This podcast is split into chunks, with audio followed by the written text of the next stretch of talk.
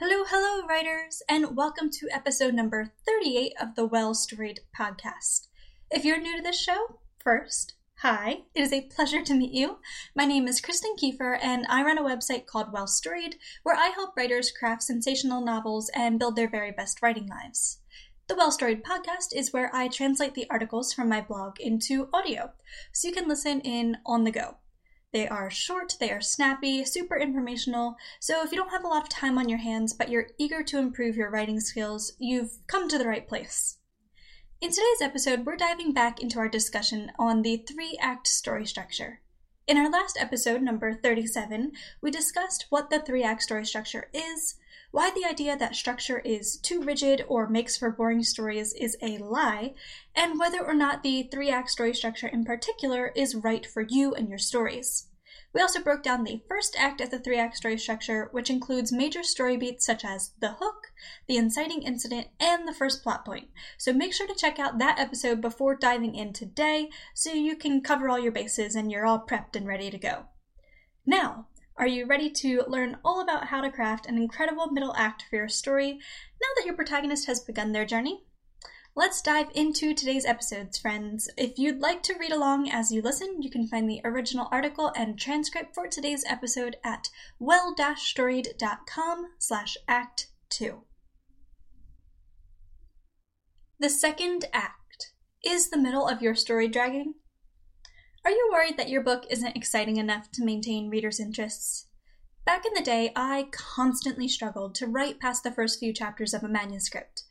I knew who my protagonists were, what they wanted, and how their journeys would end, but how in the world did one fill in the gaps? I hadn't a clue, and because of that struggle, I quit on draft after unfinished draft, telling myself I just wasn't good enough to be a writer. Fortunately, that all changed when I discovered the power of story structure, specifically the three act story structure. The second act of this popular storytelling blueprint makes plotting the dreaded middle section of your book a breeze, or at least a heck of a lot easier than it was before. How so? Let's discuss just that today. Let's begin with an overview of the second act. Understanding the structure of the second act is vital to understanding strong storytelling. If you don't know how to connect your story's introduction and resolution, you'll likely either bail on your unfinished manuscript or allow it to drag on forever as you work to connect unrelated, uninspired events to form a proper narrative. Both of these situations are obviously bad news. Fortunately, they can be avoided with a simple understanding of story structure. So let's break down the second act of the three act story structure today, beginning with a quick overview. Act 2 picks up where Act 1 left off and makes up the bulk of your book, running anywhere from the 15 to 25% mark of your story through the 75 to 90% mark of your story. The act itself can be broken down into two distinct sections before and after your story's midpoint, which occurs, of course, at roughly the 50% mark of your book. If Act 1 was all about introduction, Act 2 is about opposition. As your protagonist journeys to achieve their story goal, they'll encounter a series of trials and tribulations that may include physical roadblocks, opposition from the antagonist or antagonistic force, tension with and among their friends or helpers, and inner conflict. But how your protagonist handles these trials and tribulations will depend on where they are in their journey. How so? Let's break down the nuances of Act 2 now, shall we? Beginning with the pre midpoint reactionary hero. After accepting the call to adventure found in the first plot point of your story, which we discuss in episode number 37 on the first act, your protagonist has begun the journey toward achieving their story goal. But this journey is still quite new and overwhelming, and their core flaw or fear, the one that made them hesitate to begin the journey in the first place, still weighs heavy. Such fragile confidence really doesn't leave much room for your protagonist to entertain conflict. Unfortunately, conflict is on the way. Someone or something poses a threat to your protagonist, and this antagonist or antagonistic force isn't about to let your protagonist achieve their goal without a fight. This throws your protagonist into survival mode. Instead of taking direct action against the antagonist, your protagonist focuses all of their energy on merely surviving the conflicts thrown their way, so they can get back to chasing down their story goal as soon as possible. This happens time and again throughout the pre midpoint rising action. Yet, despite all of these trials and tribulations, your protagonist fails to recognize the consequences of their reactionary state, of just how much they're putting at stake by refusing to take a stand. And that's going to come back to bite them. But first, check out these popular examples of pre midpoint rising action. In The Hunger Games by Suzanne Collins, Katniss trains to survive the games. After the games begin, she gathers supplies and runs for her life, facing many physical dangers, but not really doing anything to harm any of the other tributes, before being discovered and hunted by a fearsome group of tributes known as the Careers. In Pride and Prejudice by Jane Austen, Elizabeth refuses a marriage proposal from Mr. Collins and grows complacent after Mr. Wickham, a beloved new acquaintance, leaves town with his regiment. She then decides to visit her friend Charlotte and unexpectedly runs into Mr. Darcy, whom she has sworn to loathe for all of time. In The Fault in Our Stars by John Green, Augustus reveals that he worked with a cancer charity group to, find, to fund Hazel's trip to Amsterdam. A visit to the ICU nearly prevents Hazel from going on the trip, but she is at last deemed well enough to travel and her overseas journey begins. Now let's move on to exploring the game changing midpoint. What will finally push your protagonist to engage with the core conflict of the story? The answer is simple raised stakes. And those raised stakes will become apparent in a game changing conflict between your protagonist and antagonist known as your story's midpoint. As the name suggests, the midpoint takes place at roughly the 50% mark of your book and represents the biggest conflict yet between the protagonist and antagonist, or antagonistic force if you don't have a direct villain. It's during this conflict that the protagonist will come to realize the true dangers of the antagonist's actions or intent, often as a result of their own failure. And just like that, your protagonist experiences an, an integral shift. No longer can or will they ignore the threat the antagonist poses. They become actionary, ready to do anything within their power to subvert the antagonist's will even if, in some cases, that means sacrificing the likelihood of achieving their goal. Ready to see the midpoint in action? Check out these popular examples next.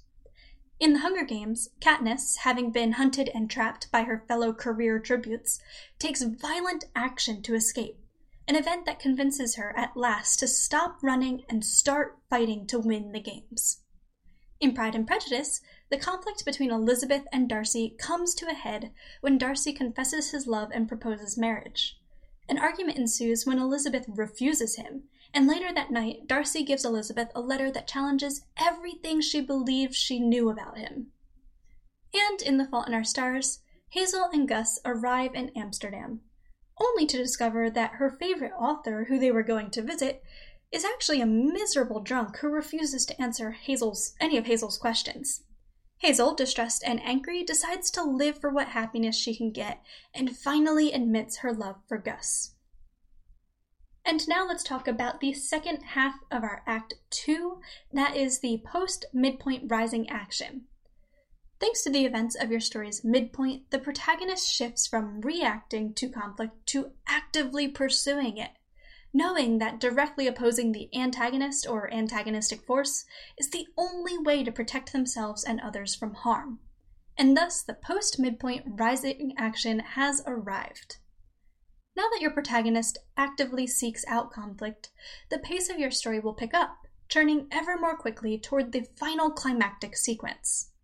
During this time, several significant instances of conflict should occur, each continuing to strengthen your protagonist's newfound confidence and resolve. But despite all of this progress, a devastating loss looms just over the horizon, one that will threaten to derail your protagonist's entire journey. But more on that in an upcoming breakdown of Act 3. First, let's take a look at these popular examples of post midpoint rising action. In The Hunger Games, Katniss works with Rue to destroy the tribute's supply cache, and actually kills a tribute in an effort to protect Rue.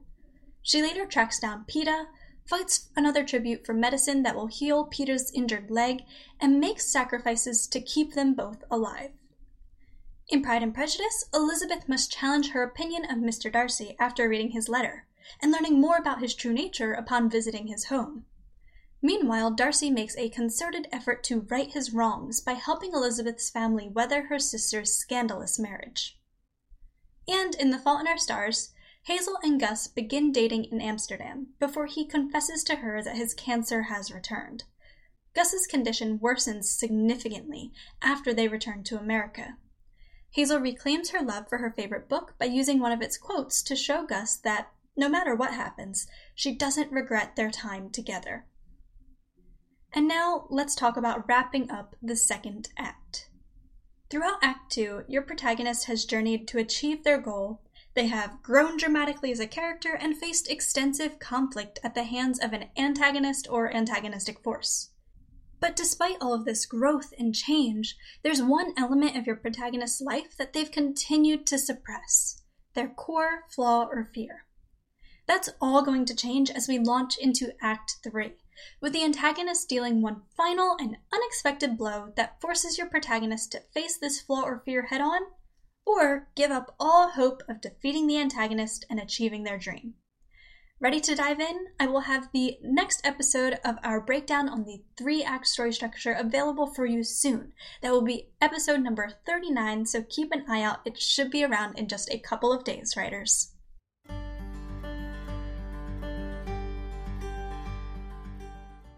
Don't you just love the power of story structure? One of my favorite things about Act 2 of the three act story structure is how it takes that amorphous mess that is the middle of your story and gives you concrete story beats you can use to map out both your story's plot and character arcs with ease. Act 3, however, includes one of my favorite moments in good storytelling, like of all time, and that is the dark night of the soul. I cannot wait to discuss this moment with you guys, as well as your story's climactic sequence and resolution, which we'll be discussing, as I mentioned, in the next episode of our podcast, episode number 39, so keep an eye out for that soon. Until then, it would mean the world to me if you guys could just leave a quick rating or review, a comment or like on whatever app of choice you're using to listen to this podcast. All of these things work wonders to really help the podcast grow, and which will, you know, help me continue to uh, keep creating new episodes for you guys. And also, don't forget to subscribe as well, just to make sure that you never miss an upcoming episode. If you have a buck or two to spare and would like to support the podcast and really all that I create for Well Storied monetarily, I do have a Patreon account as well. If you don't know, Patreon is a website that provides people an easy way to support their favorite creators via a, a monthly subscription. And that just begins as low as $1 a month. I've been a big fan of Patreon for a while and currently support several of my own favorite creators. If you guys would like to do the same for Well Storied, you can easily get involved over at patreon.com slash wellstoried. That's Patreon spelled P-A-T-R-E-O-N dot com slash well storied. all right, friends, I think that's all I have for you today. Thank you for letting me give my little spiel as always, and thank you as well for listening in. I cannot wait to see you guys next time to discuss our third and final act of the three act story structure. Until then, happy writing!